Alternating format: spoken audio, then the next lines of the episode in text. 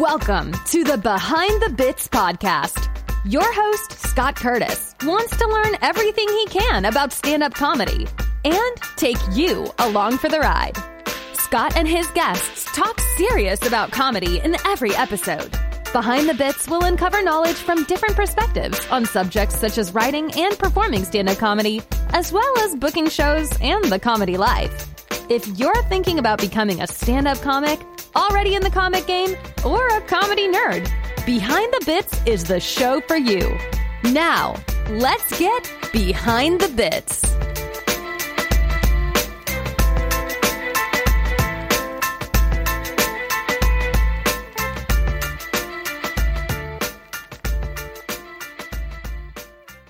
Hey, BTB buddies, I wanted to let you know of a cool podcasting event I'm part of next week. The Indie Pods United Virtual Summit is happening November 29th through December 3rd. Indie Pods will bring you podcasts being streamed live from more genres than you can shake a stick at. They got a ton of podcasts every day. They've also got some great music and comedy talent lined up, including me, Scott. Check out IndiePodsUnited.com for more information and tickets. Check the schedule on Thursday to see when I'm doing my stand up set and for the live stream of Behind the Bits that's going to feature Joel Byers. Thanks again for listening to the podcast, and here comes Jonesy. Today, I've got an actor comedian known for his roles on Gotham, Unbreakable Kimmy Schmidt, and The Letterman Show. He's performed comedy on both coasts, and his stand up comedy style is a blend of autobiographical stories and 21st century cultural critiques delivered with his East Coast attitude. He's participated in the New York Comedy Festival, Boston Comedy Festival, and Laugh Riots. He's also the host of a really cool podcast called Weird AF News. And if you know my humor, AF means always and forever. Haha. But uh, yeah, he's uh, that podcast is really cool, really neat, uh, and I'm sure we'll talk about that. Just uh, a quick podcast on the weird news that's going on, and we know what's going on. So we're bringing out Jonesy. How you doing, Jonesy? Hey Scott, congratulations on you winning the award for uh, best interview style podcast. I mean, Th- thank you. I found out about a half hour before we started here, so I wanted to put it out there. that's tremendous. Uh, it's a lot of pressure on me now. I didn't realize I was being interviewed by such a damn professional. Yeah. uh, I'm very, very nervous now. Okay. I okay. hope I do a good job here. i I'm going to follow your lead. okay. Okay. Well, my lead is, is you do most of the talking. So as long as that happens, we're good. Fabulous. All yeah. right.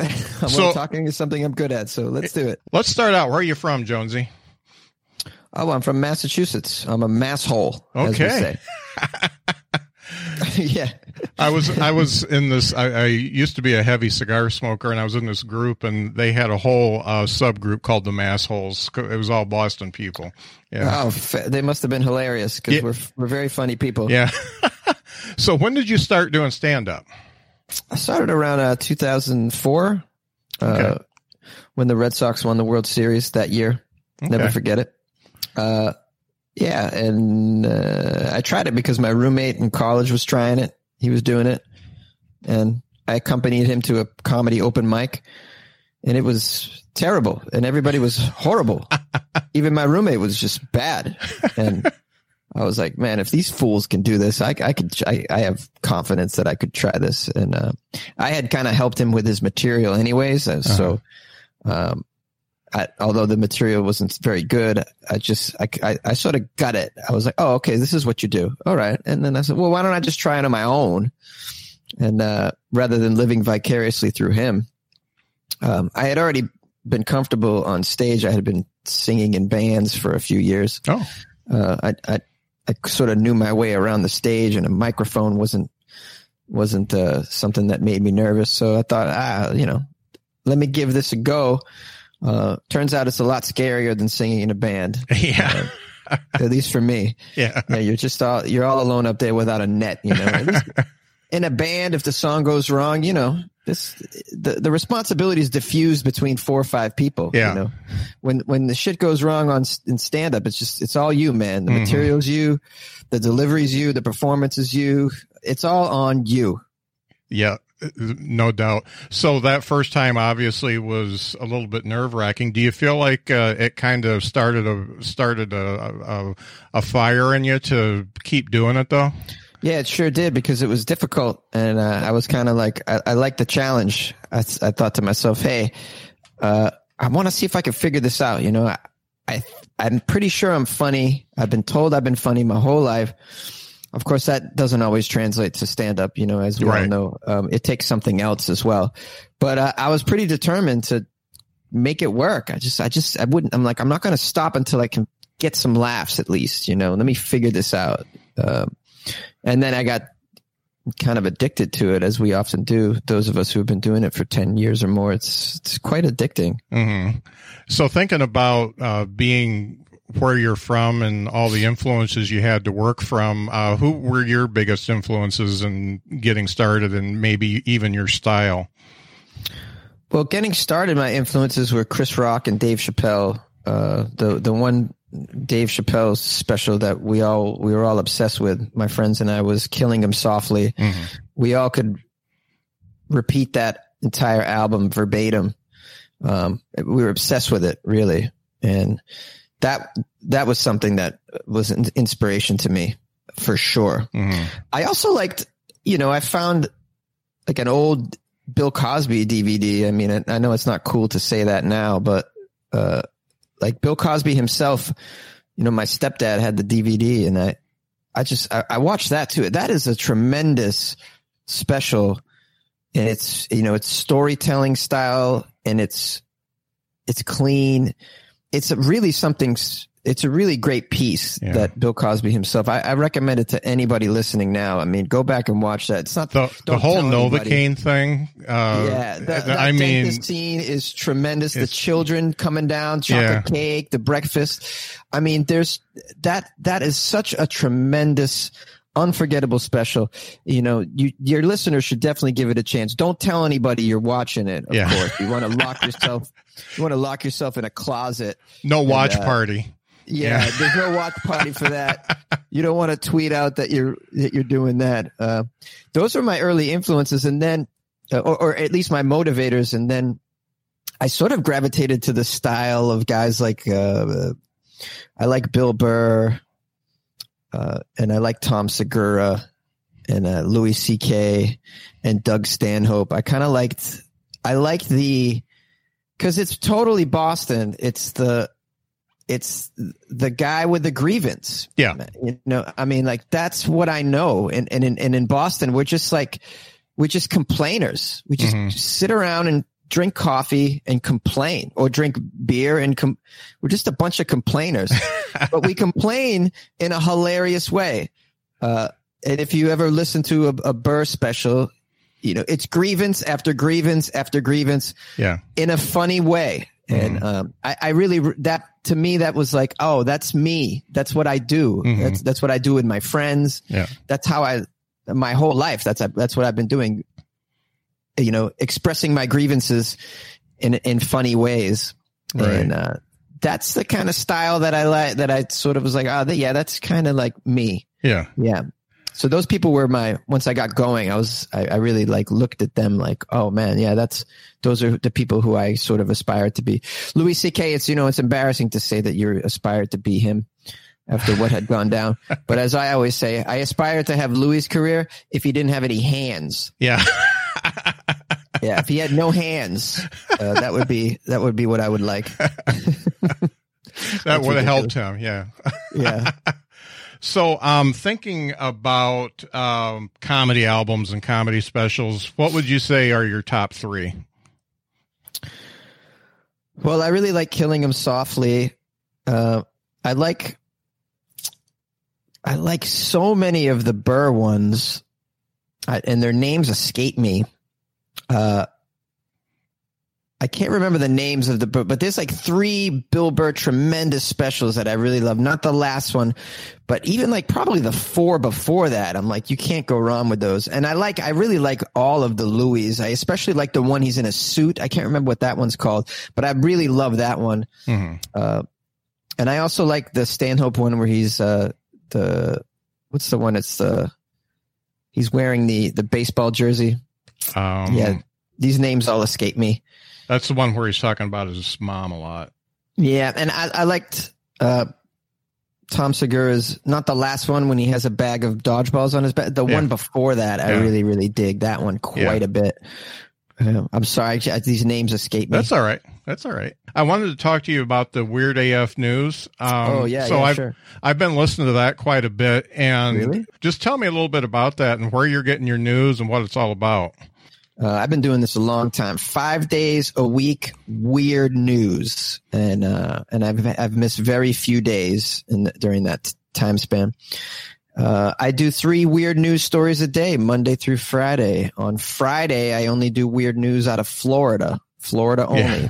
called Florida Friday, which is the most popular episode. It gets twice as many downloads as any of the others because I think people are quite obsessed with Florida man yeah, and and all the degenerate behavior that comes out of the state of Florida. Uh, I think I think people all around the world are fascinated with Florida, Mm-hmm. really.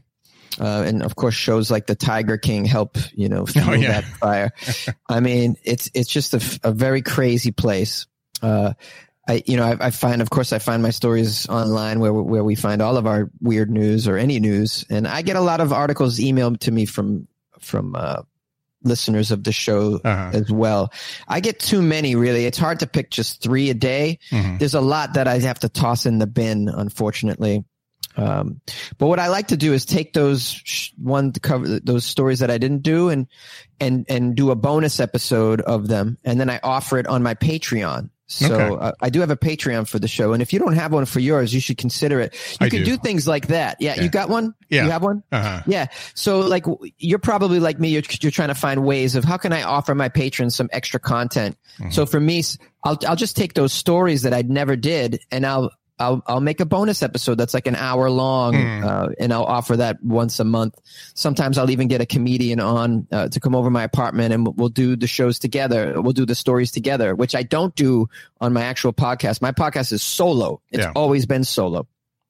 Yeah, and it's it's it's great. It's been great for the pandemic. A lot of people have written to me uh, and even called into the show to let me know that it's helped get them through the pandemic. Mhm. Um, it's a nice alternative to mainstream news, which can be just really depressing, um, as you know, and as your listeners can, uh, you know, can probably say is agree as well. Uh, mainstream news, especially lately, is just it's been it's been rough. So weird news is uh, it, it it it's a nice break from that. It's funny. The stories are usually funny, and you and I try to add some humor to them as well to amp up the comedy Yeah, and you learn something too. You learn a lot about the world. It's uh, there's Yeah. a lot. I'm Yeah. a curious person too, so uh, I try to choose stories that I that are uh, they are a blend of uh, funny but also fascinating if Mm-hmm. if if I can, you know. yeah. I really enjoy your commentary. Do you actually like write stuff down for your commentary, or do you just read the news story and then it just comes to you? So I improv the whole thing. I improv Wow. everything. Um, and I think it comes out okay. I think it comes out. I think if I was to sit down and write everything out, I think I could add more jokes. Uh, but I just don't have time to do it. Um, if I was doing this once a week, sure, no problem. Uh, write out some jokes, but I'm doing it every day and I just don't have time to sit down and do it. I just have enough time to do the recording of it, read the article, give my take on it, and then edit it and get it out Yeah. and then market it. All of that takes tons of time. Yeah. I- If Yeah. I, I imagine at some point, if I had a team to do all the other shit, I could take the time to write out all the episodes, but I, I don't, I'm not making that kind of money. I can't hire a team right now. It's Yeah. just me. So I'm doing the improv thing, but I've found that it's kind of sort of lends a certain charm to the, to the podcast because, um, well, I'm reading it and, and the, the, the audience is listening it, listening to it and it's being revealed to them for the first time as as it's being revealed to me for the first time. We're sort of discovering this weird story together and my reaction is like really genuine like oh shit um, th- listen to this this guy this guy listen to what happened after this he goes to his girlfriend's apartment he makes pancakes and then passes out like they it's like i you know we're i'm like this isn't this is crazy crazy and they're getting like this genuine reaction from me as i discover the story with them Yeah. um, and and I think allowing myself all the mistakes that I make in there as well is kind of charming. It, mm-hmm. it, gives it a natural feeling. Uh, and I I do have a skill at improv a bit. I'm I'm not I'm not great at it. You mm-hmm. know, I have friends that are just just tremendous improv comedians. I am above average. I'm, I would say I'm good. Mm-hmm. I'm good, but I think that's enough to make it funny enough. Right. Um, yeah, for sure. And so, uh, yeah, I do it. I try to improv it. I do have a pause button on my recorder. Okay. So that's helpful. So yeah. sometimes, sometimes I, uh, I can't seem to get it together like where am i going to where do i want to go with this what what should i say about this i will use that pause button while i gather some thoughts uh-huh. and then i'll and then i'll get in and do a stream of consciousness reaction to it um, yeah. i find the pause button is just a, a big time help so in that way i'm able to the episode isn't completely like just uh, one take mm. i will uh you know I, maybe one take isn't the way to describe it the episode is I should say I do at certain points if I need to, I will pause and gather my thoughts because mm. uh, I want to put out the best product that I can, although it's improvised. Mm. Um, and it comes with you know I'll do impressions of the people that are quoted in the story. I'll do accents. I'll act yeah. out, do act outs. Um, I'll sing. I mean, I'll do whatever I think is entertaining. Um, when I'm when I'm putting out these stories. Yeah. And, and so far so good. I have a I have a modest size group of uh, loyal listeners that listen, you know, to my news every day like they would CNN or NPR. I, yeah. I think. Yeah. Well, I really enjoy it, and like I said the commentary is one of my favorite parts because it did seem to be natural and improv to me. So I wondered if if that was the case or if you're just a really good writer and you do that five days a week. yeah, you know, I'm a much better writer than I am improver. If I was to write these things, I think we would see a, a whole new level of it. But then it, maybe it wouldn't come off natural. I don't know. I don't know. Um, but I could tell you this. Um, the other benefit I get from improving it is like my, I feel as though doing this podcast for three years or so, I've I've been working that improv muscle every day, and I think that's I think it's something you can work at. It is yeah. a muscle, and I think it's made me sharper. Mm-hmm. And I think my improv skills have improved as a result of doing it all the time. You know, it's like anything else. It's an activity that if you the more you do it, the better you'll get at it. And I find myself in conversations now. Oh, I'm a little quicker, just a little bit. Just mm-hmm. I've noticed it. I've noticed it. So I'm getting something out of it by doing this exercise every day. You know, it's funny. I was always I was scared of improv, and uh, I do stand up too. And a, a, good friend of mine's an improv guy, and who he's always trying to pull me into it. So out of the I started something out of the pandemic called the BTB Internet Talk Show, which is an extension of the podcast. And I play a part. I uh, Dean Dean Martin. He's been cryogenically frozen. He came back to life. He ran out of money because they thawed him out, and he's living with me. So I bring him out, and I've learned that actually improving and people asking me questions and stuff like that actually helps me to perform comedy too because you're living more in the moment. You're you're not worried about your set and and stuff like that. So i really never admitted because i was scared i, I really never admitted that improv is a cool thing but it really turns out it's pretty neat. Well i think a lot of us stand-ups sort of have always looked at improv as uh not as not as as much of a craft as mm-hmm. stand-up you know i think we we say, oh, well, anybody with instincts and can just do that. Like, why don't you try stand up where you have to really, it's much, it's just a lot more work. Mm. Right? And I think we can all agree it, it certainly is a, a, lot more work. Uh, they're two different, they're completely different skills though, and they're equally frightening. Some of us are more comfortable to having the control of stand up. I, I think I am. Um, although I am comfortable doing crowd work and improvising on while while in in my stand up as well. Um, and some people, some people, they can't write. I mean, it's just mm. like they just can't. They can't do the whole write, repeat, mm. take it back to the lab, edit it, try again. They just, they just cannot, cannot do that. And and the time it takes to develop a, a bit, I think, uh, it's it's work, man. It really is work. Whereas improv is you just get up there and boom, and then you forget about it. You go home, you don't Yeah. think about it again. Yeah. You know, um, just- I I guess it's your temperament. Like if you're the type of person that just you perform and you don't want to think about it after that, improv could be totally your thing. But I am not that person. I I will. I think about my performance. I'm always thinking about my material. It's like a, a running dialogue in my head, back and forth, always on the lookout for new jokes, Mhm. writing it down, I'm writing things down, wake up in the middle of the night, write it down, record Yeah. a voice note. Like, um, that's me Yeah. some people don't want they're not they're not there they don't that's not their character Mhm. um, they just want to hit and go Yeah. One thing I really enjoy about it is that it's not super long. And a lot of the podcasts I listen to are hour, hour and a half. And I need those podcasts that I can, uh, put up when I'm driving and I can get to the beginning and end from the store and home, you know? So I'm, I'm, I'm glad that I found yours because that's another one I can put in there.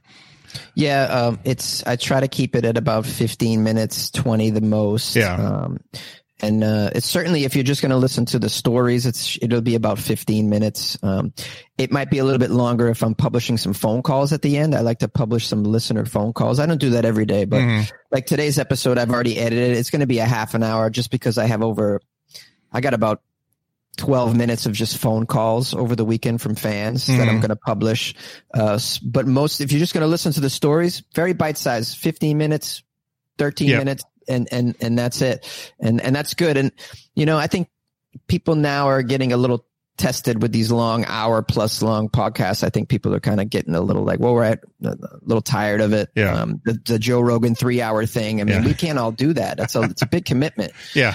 you know Yeah. so uh, and, and with the competition of podcasts now there's like over a million of them so Oh, yeah.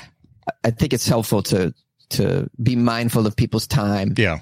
And uh, especially if you're doing a news show let's just keep it you know keep it keep it brief Yeah, no doubt. So thinking about your your stand up from the time you did that first one and it kind of put uh, a bug into you to keep doing it. When did you feel like you well let, let us talk about um when's the first time you got paid? Oh, uh, I did get paid in in Boston before I moved out a few times actually. Mm. Uh, I I got paid to host an open mic. That was probably my first paid gig. Mhm. Uh, in the in the basement of a restaurant in downtown Boston called uh, the place was called the Vault. Mhm. It was an old bank. It was a bank vault in the basement, and that and the and the bank vault was the was the green room Mhm. the comics would sit inside the bank vault. it was Yeah. pretty cool. Um, I think it's the restaurant was called Remington's. It's it's now something else. I don't know if I don't know if it, if it even is a restaurant, but yeah, uh, hosting a Sunday night open mic for like twenty five bucks or whatever it is, Uh-huh. and you got to do ten minutes up front and bring people up, and maybe they'll maybe the the booker would let you do another five somewhere in the middle, and. uh just being an open mic recently myself, that was kind of like a badge of of honor. Oh, yeah. You, moved up and oh, you got to host that open mic. Yeah. That I, it was one of my f- first shows. Was that open mic? Uh, Uh, so that was that was tremendous. That was when you sort of you got to say to yourself, "Oh, I'm starting to be somebody in this community." right. Um, and and then I, you know, I got some some opening college gigs because I was college age at the time, and my Mm. style. uh, I mean, my early comedy was very kind of boyish frat guy humor. You know, that was what I. That's all I knew in life, really. So, um, I got some. I got to open for some other comics at colleges in the New England area, so I, I made a little money doing that as well. And I, I, I was trying to move up to get paid as a feature. That was what I, I thought that would be my ceiling Mhm. maybe I'll feature, but hard to feature because everybody wants to feature. Yeah. So I mostly I did I was a paid as a host, and, Mhm. Which doesn't pay quite a bit, but it gives you a great experience. Um, I can't recommend hosting enough, especially for comics that are beginning, because it teaches you quite a bit, and uh, you know. Like, well, for one, crowd work usually is something you got to kind of learn if you're going to host. And, Mhm. and it forces you to learn all the comedians' names and uh, Yeah. that forces you, but like it's an opp- I look at it. Okay, it's an opportunity to learn all the comedians' names, learn their TV credits, speak to them because Yeah. you're going to meet them at the shows. You're going to talk to them. How would you like me to bring you up? Mhm. What TV credits you want me to mention? What would you like me to say? And it can it can allow it's an opportunity to ingratiate yourself to comics who are above you, and if they like you, you can get work through them. So Hmm. uh, hosting was was a tremendous help, and I always recommend newer comics host. But I think a lot of comics think it's below them to do such a thing, but I think it's important. Mhm. Yeah. So I feel um, I, I've watched. uh, I did a little homework and I listened to a couple of your podcast uh, interviews. I re-listened, re-listened to the one with uh, Matt and watched a couple of your stand-up sets and stuff like that. Um, so I get a vibe from you that you have enough self-confidence to say what you want without being an asshole. Is that does that seem to be be pretty on on point? Uh, yeah, I suppose. Although the things that I want to say have shifted. Um, you know, there's a there's there's social pressure to not talk about certain things, so I usually don't really go there. Uh, but if I feel strongly about something, I'll I'll say it. I Mhm. feel confident enough to say it. I've I've been doing some. Well, this year's been a wash, but prior to this year, I was getting to the point where I was doing some pretty risky stuff. Um, I was really kind of pushing the envelope, and uh, I felt confident doing it, even though it doesn't always it didn't always work. I was work trying to get there where I could talk about some pretty edgy shit, Mhm. uh, some dark stuff, uh, some stuff that isn't uh, culturally sh- sanctioned for a, a straight white man to say Mhm. uh, I was I was dabbling in that a bit, a bit, um, but and I felt confident, and I can make it funny, and I, and I was I was moving in that direction. I, I can make it funny. And, So, uh, did you make that change because you were bored with the stuff that you were doing, or you felt like you weren't? Yeah. Hundred percent. Uh, I mean, you know, I think if you're if you grow when, when you're growing as an artist as a stand up, you can go you'll go through stages. It- This is just my opinion, but so the first stage is to just say to just to get get up there, get on the mic, survive it, mhm. and get off. If you can remember what you said, big Yeah. win. That's your first five times, right? Yeah. Maybe ten times. You just get through. it. You don't even know what's happening to yourself. It's like going. A, it's like going a couple rounds with a very skilled boxer who's way out of your league. Like you just want to get through a round or two, and Mhm. you're not going to really remember what the hell happened because you've just been punched here and there. You know, those are your first few times. Then it's get a couple laughs, get some laughs, get up there, get some laughs, get off. Get and you don't even care how you get the laughs, right? You Right. don't even you'll say anything, get some laughs. You'll say things that aren't true. You'll say things you, you might even recycle an idea you've heard before. So you, you might not even be completely original. You may lie, you may be completely unoriginal. you may you may embarrass yourself by doing some some lame ass impressions. You'll do anything to get a laugh. Uh, that's the next stage Mhm.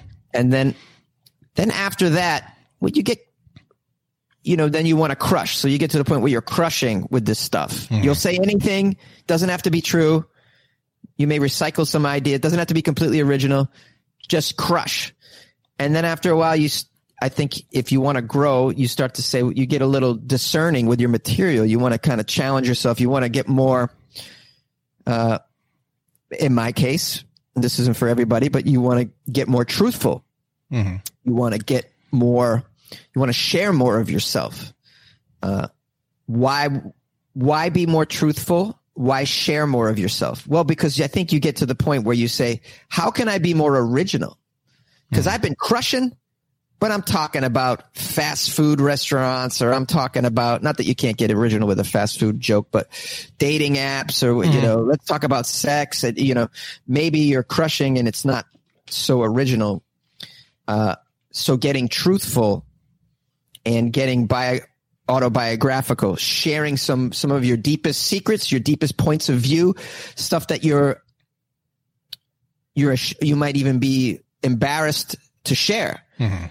that's when you can really you have to m- go to those places to get very original in my opinion Mhm. uh, and and so in order to do that you really got to get truthful and you got to be daring to share more uh, only then i think this is just my opinion only then will you become that comic that they remembered that night because you did that bit about the first time you tried meth you know Mhm. I do a joke about doing meth.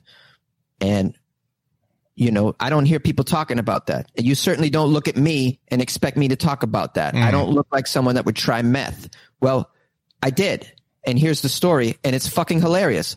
And, and, when I'm on a when I'm on a set and then you see me after you're like that's the guy that told the meth bit Mhm. you know now in order to get to that place you really got to get truthful and you really got to share otherwise you're just another comic that got some laughs they don't even remember what the hell you said it made no impact Yeah. but if you got up there and you talked about your you know the time you tried meth or whatever or the time you you you, you slept with a with with someone that you thought was one gender and ended up being another or like whatever it is like some unique experience something that stands out uh that's when you become memorable. That's the other stage of of the artistry i think. Mhm. and uh and and that's that takes a lot of work and it's hard. That's when it gets hard because what you end up doing which is what i ended up doing was saying fuck all that easy stuff that i used to do to get laughs like i can get these laughs it's very easy i can tell those jokes that i told eight years ago and get an easy laugh like that's not challenging to me anymore it's not fun i, I want to I want to be more, I want to share more. I want to be more unique. I want to be more original. I want to be more memorable. Mhm. I want to touch people more deeply. Mhm. I want the laugh to come from the bones, from the real core inside. Uh, instead of just laughing at it like it's just another meme, Mhm. you know, we can all sit around and get, make those memes, those jokes. You know, these aren't, we can find them on the internet, you know, and I don't want to do jokes that you can just find on the internet. I want it to be something special that you can only get from me. And so some of the things that I've been sharing are like my u- unique experiences in the world. And, and it's, uh, it's fulfilling to me to get to get those sorts of bits to work, to get laughs at it, because it's hard to get laughs at that. It's hard. Some of this stuff is not easy to to, to hear. It's some of my pain that I'm Mhm. sharing. Well, know? it's almost like starting over, isn't it? it is in a way starting over, although at least you have the comfortability Right. because you've bombed so many times and you've been in so many situations. You can you're more comfortable trying new bits out. You Mhm. know uh, that because you have to be able to sustain a bombing to get this new risky material to work. Uh, and and how do you sustain a bombing? Well, you're either a sociopath, you don't care at Mhm. all, or you've bombed many times in many different situations, so you know how to handle it. You know how to get yourself out of it. Mhm. Um, in, in you know using trickery or going to crowd work, or even if sometimes I have to reach back and do those older bits to get them back Mhm. just to let them know, okay, you want a regular joke? Here's a regular joke. I can just tell a regular joke about tits. Here you go. Funny. All right. Now can I get back into the talking about my biological father? All right. Let's uh, uh, a little bit of that. Uh, So, that um, Pryor- tangent. I hope I answered your question. There. Yeah, you did. Uh, Pryor, it, there's a lot of stories about Pryor doing that at the uh, comedy store. That Yeah. he would go on and he would just he he would suck. He would do an hour of complete suck, and then Yeah. he'd come back the next week, and it would suck a little bit less, a little bit less, and then all of a sudden it's a special. And because he thought, I mean, he did all his stuff pretty much on stage. Uh, he didn't write as much, and it was very improvisational for him. So that it, it really it's it's hard to do because you are used to doing a show, getting a lot of laughs, and people saying, "Hey, that Jonesy's pretty cool," and now you're switching to, "Hey, I did meth, uh, and uh, it's it's really a heartbreaking story, but look, I made it funny, maybe." And then it's it's hard because you know, your audience, first of all, if you have fans, they are thinking one Jonesy, and you're turning into a different Jonesy. Well, yeah, it's like you know, it's like when Marvin Gaye went from all that. You're all I need to get by, like, and then he went into you know inner city blues. Uh-huh. You know, uh, you know, trigger happy, singing about trigger happy policing. Mm-hmm. And the natural facts is I can't pay my taxes. You know, he went from singing about love, doing those duets, to singing about, you know, now you got mother, mother. There's too many of us dying. Mhm. You know, uh, that was amazing. You know, and and and if you know the story about his career, you know, you know that Motown and the guy who was in charge of Motown, I forget his name, but he was pissed that Marvin Gaye made this change. Mm-hmm. Uh, He's like, Marvin, just sing about the love. Sing about love. We're making money. But Marvin was like, there's a there's a war going on right now, man. yeah. There's a Vietnam War. There's civil rights going on. MLK was just killed, bro. I'm not singing about fucking walking through the garden with my baby girl. All right. I'm not. I can't live with myself if I do that. Yeah. And and of course, you have your audience is going to be a little confused. Correct. Yeah. You know. And and he was one of the few Motown artists to do that. Uh, yes, absolutely. Luckily, he, his, you know, th- those songs, you know, are the later songs are still beautiful. Hmm.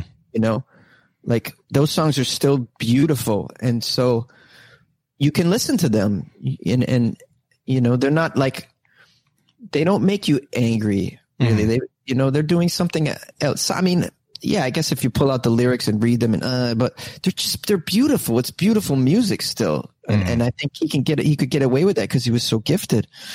Um, but it, it was a conscious decision by him, and of course, you got to forego the big paycheck to make this transition. Yeah. But it's like, what do you, what motivates you as an artist? If it's money, I mean, you're in it for the wrong reason, Right. You, you know, and and you know this as a podcaster. If you're in it for the money, you're not. You you know. You're in it for the wrong reasons. Yeah. It's so hard to make money with a podcast. It's actually so hard to make money as a stand-up. Yeah. And I, I think if you were to talk to a musician, the competition there is crazy. It's so hard to make money as a musician. So, you know, what do you do at that point? Well, you do, you create the things that you want to see in the world. Mhm. That's what's really fulfilling as an artist to create, to come out of nothing, put the thing in the world that you want to see. If it's cool, whether it's cool, or whether it's sad, whether it's beautiful or funny, whatever it is, you make that thing in the world, you put it out there that you want to see. That should be your motivation. The money should come, the money's afterward. And I mean, you know this, and you notice the people that do it for the money, they're not making the things that they want to see in the world. They're making the things that they think other people want to see in the Mhm. world. And you see there's a level of quality there. It's, it's degenerative. It's not great stuff. The songs that you hear on the radio sound like they were written by an eighth grader on their lunch break. you know, there's no time spent in this Yeah.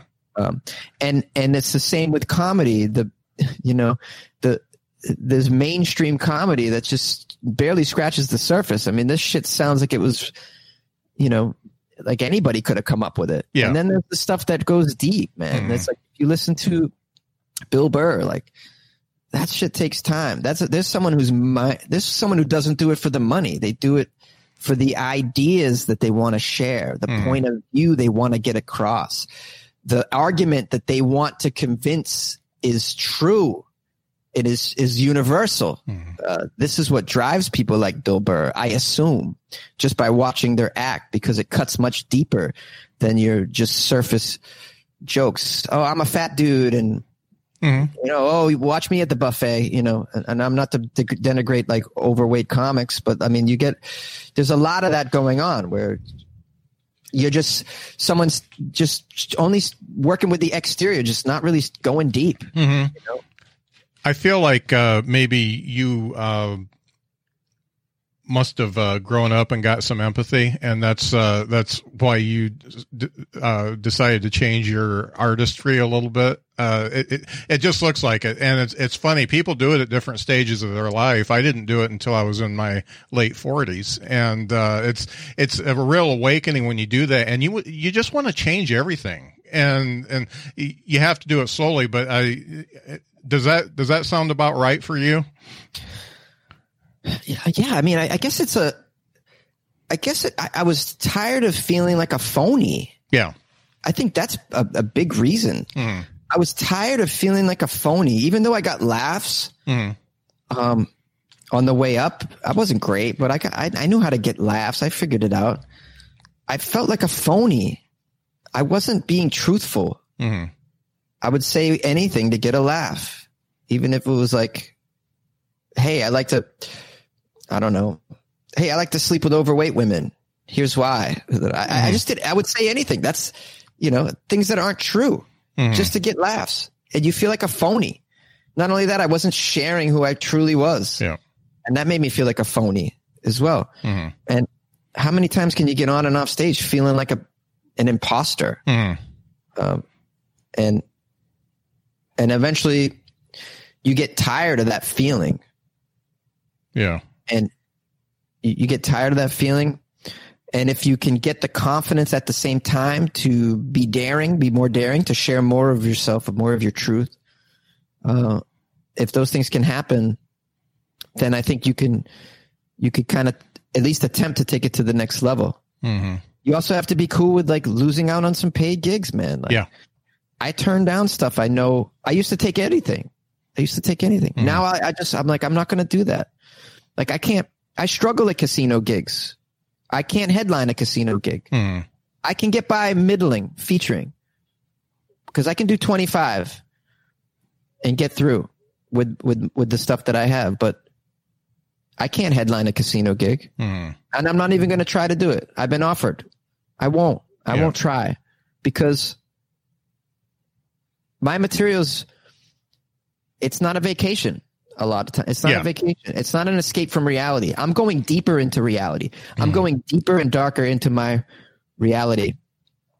Um, you know, I, I do a bit where I, I, I, I- I basically say Amber Alerts are stupid. So you know what?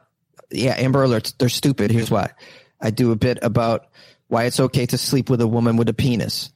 You know, I talk about doing meth.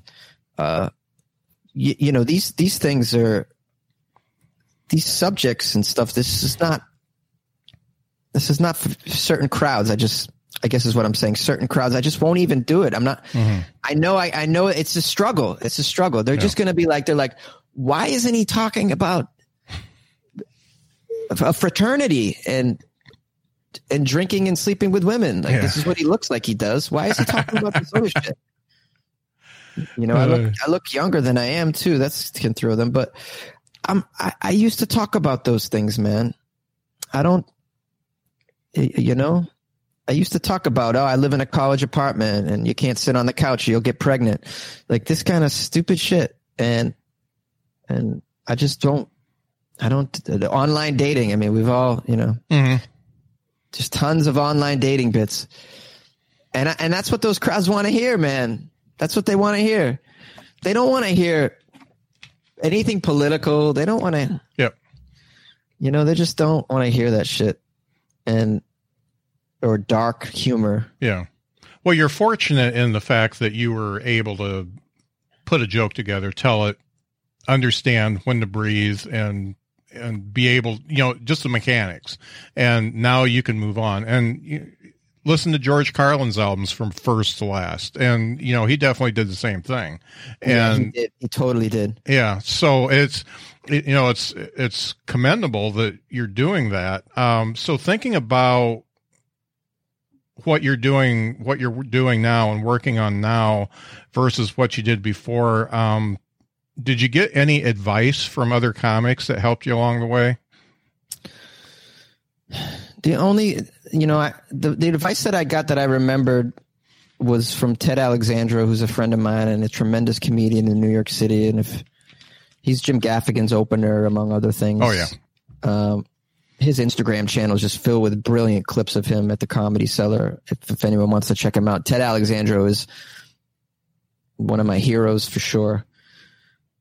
You know, we had we used to have long conversations about this. He would help me. He, he mentored me a little bit, and at the time I was a high energy comic. I was like bah, bah, yeah, bah. high energy. I was like a you know it's like Kevin Hart or Chris Rock, like this kind of high over the top energy, which is not how I speak, Mhm. as you see. Yeah. I mean, if I get angry, I'll, and I'm really, you know, if we get into it, you know, if you want to, you know, you want to put down Dunkin' Donuts, like where it's fucking on. Yeah. You know, I get, you know, That's that's a Bostonian. That's the Boston Church, the Church of Dunkin's. Yeah. Right? so, uh, like I can't get excitable and and and and like that, but, but I was doing it. It was phony. It was fake energy. It was just like what I thought people wanted. Like my my material was okay, but if I came out high energy, it it always got a better response. Mm. I almost wrestled the the applause break out of a crowd. You know, like like you'll see, like you know, urban comics. People will say, uh, uh, "Will, you know, will will do this often." You know, it's just like it's just very loud and in your face. And some of the material, sometimes the material is like it's average, but they're just really high energy with the delivery, and they're just pushing. They're they're popping out these applause breaks and these big responses because of the energy they're putting out. Well, that's not me. And I was just doing that and it was working and I was making money. Um, you can headline if you're doing that because come and come and top my energy was, which is what was happening. Yeah. Come and be more energetic than me because you won't, Uh-huh. you won't. And I'll just get an applause break from my energy alone. Uh, and I'm loud. I'm loud on the mic and I'm beatboxing and I'm singing and I'm doing all this shit. It's like a, it's like a thing to see Uh-huh. you know uh, and ted was just brought it to my attention that you know that's great man but it, what if you're doing four shows a night how are you going to keep up that energy you're going to do an hour then another hour then another hour you could try Mhm. but also i don't think you talk like that so Yeah. maybe you know maybe be more conversational maybe try it maybe experiment. Say the same things you're saying but try and conversational be conversational. And by the way you'll be more believable on stage. Mhm. and let's and you can see where that might take you. And, it, and that was a real turning point for me. Yeah. so i thought oh. And i went from this high energy guy to then being much more conversational quieter on stage. I Mhm. let things sit. I, I allow things to breathe. I go there'll be long moments of silence when I'm doing my stuff now. Mhm. I would never, I was too afraid to let a moment of silence go. I would fill everything. I would just fill it with my energy, fill it, fill it, fill it. Mm. Now I let things sit. I let them breathe. I'm more co- comfortable. I appear more comfortable on stage. I make the crowd feel at ease, like they're in my kitchen and I'm making them some waffles or something. Mhm. And uh, I, I, you know, Ted Alexandro really brought that to my attention. And if you watch his act, I mean, just watch him. He's just there's there's who is that more soft spoken? He's so Yeah. quiet Yeah. and slow And very thoughtful. stationary. Yeah. Yeah. Extremely. He's Yeah. you know he is the epitome of that. And and watching him so much, I kind of got it. Oh, okay. Uh, and Ted has been was he was Louis C.K.'s opener, Gaffigan's opener. I mean, the, this is this guy is this guy's tremendous. Mhm. So, with the way the world is now and comics and stuff like that, what advice would you give to somebody that's, say, in their second year of comedy? Uh, I would say uh, start your own show somewhere because you can you can get a lot of benefits out of that. Um, it gives you some. It'll give you more stage time if you have your own show. Um, I mean, I'm not. A, I'm not talking about a one person show. I'm talking about book your own stand up comedy Yeah. show. Uh, get find a venue. Uh, you can get a portable speaker that has a built in amp, and so all you need is that piece and a microphone and a cable, and you're off to the races. And you can put that in your car, and you can bring it anywhere. Yeah. And they make them small too, that are very very light. I mean, Mhm. there's a range of these things. It's really all you need. Uh, and then it'll allow you to get more stage time, so you can develop as a comic. You can you can experiment. Where where do I want to go in the show? Yeah. Maybe I'll host this one. Maybe I'll have another person host, and I'll go up number one, which is the hardest part Mhm. um, you know, so you can you can sort of experiment where you are in the lineup. Hmm. You create you can create your own environment to see to see how you handle it. That's great experience. You also can make a little money.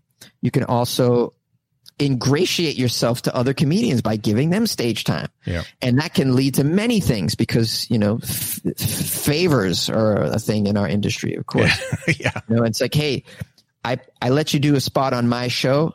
I notice you have a show. If you ever had a spot available on your show, I would love to do it. Mm. I would love to do it. So then you get more stage time on other people's shows. You can, if you have a budget for your show, you can book a real headliner of some sort. And now you're making friends with headliners Mm. and they're going to, they're going to meet you. You're going to, you're going to be, have correspondence with them. You may even get their cell phone numbers and you're texting them because you're booking them. You can become their friend. They can see your act. You can you can strategically place yourself right in front of them on the show so that they definitely see your act if you're Mm. confident, and they might decide to use you. Um, so all of that, the connections that you make, the stage time you can give yourself, the money that you can make, it also teaches you how to be a business person because you got to deal with a venue, Mm. you got to book people. It it teaches you skills, um, important skills. You got to maybe you you you even if you're going to do it all, it teaches you how to do graphic arts. You have to create flyers for these things. You might have to put them up to places. Yeah. It teaches you how to market. You're going to have to get the word out that you're having a show. Um, it teaches you about advertising. I mean, you can learn so many skills by just producing your own show. I think that's one of the best things that I ever did was produce some shows. Mm. And, and I think that's super, super helpful for a young comic to consider. I have to agree. I did. I did the same thing, and it was uh, very eye opening. First of all, the business part, and also the uh, ability to work on material and yet um, pull in a decent audience is it, it's hard um, because because if they see you suck uh, one time, then you got to do enough stuff that doesn't suck and isn't new uh, in order to keep them coming back. So yeah, that, Yeah, I mean, for yourself, I mean, sometimes I'd be on. I would. Uh, I wouldn't even book myself on a show. I would skip a show because if the crowd had already seen me the previous week, I'd Yeah. like, ah, maybe I'll skip this one. yeah, Um, but you're in control. You're the booker, so you can you can do that, and you're still getting something out of it. You know, Mm. because you're giving stage time to other comics. You might be booking a headliner and paying them a little bit of money too, and they, they love that. Mm. They love that, and they may throw a bone to you sometime. Yeah. You never know. It's Yeah. great. It's a trem- it's tremendous. It's a tremendous thing. I think it's good advice. yeah. Great. Well, I tell you what, it was great talking to you, Jonesy. I know you've got a commitment coming up here and you got to get out, but uh, I really appreciate you taking the time to talk. Um, obviously, my podcast is a success when my guest talks more than I do, and we did it. And Cool. and that's all I want to do. Well, So, you're, you're an award-winning host. so yeah, yeah, yeah. surprise. All I get's a uh, JPEG of my my win, but that's cool. You can always print it out and put it on the wall. Yeah. Get, make my own trophy or whatever. yeah, yeah. Uh, it's just nice seeing Dax Shepard as a little tiny thing in the in the corner there. That's what I am like. very impressed because that guy's podcast is popular. Yeah. So you, I mean, that's kudos to you, man. For Yeah, sure. it was all lobbying, but that's cool. Um, so, uh, if people want to find you on the internet, where do they find you? Oh, if they just want to find me, um, on Instagram at Funny Jones, F U N N Y J O N E S, Funny Jones, one word. It's like Funny Bones, but with a J. Uh, I have a website, jonesy.com as well. Um, and the podcast is, you could just look for Weird AF News on any podcast listener, or I have a website for that as well, weirdafnews.com, and you can find the podcast there. Um, and I don't have any shows. Normally, I would update people with my shows and stuff, but for the foreseeable future, I have a private show coming up later this month. But you know, other than that, I don't have, really have any shows Yeah. that I can that I can advertise. So just the podcast is really all I'm doing. But people really like it. Um, it's not for everybody, but uh, you know, I would say give it a chance. It's only like 15 minutes of your time, Yeah. and uh, see if you dig it. Yeah, I really enjoyed it, and uh, I will be talking about it to all my friends. Oh, Scott, the- that's I'm, I'm so grateful for that, man. That's Yeah. really nice of you. I appreciate that. the word of mouth stuff's important. It's the best way to spread podcasts, in my opinion, is word of mouth, man. Yeah. Well, thanks so much for being on the show. Anytime, my man. Bye bye.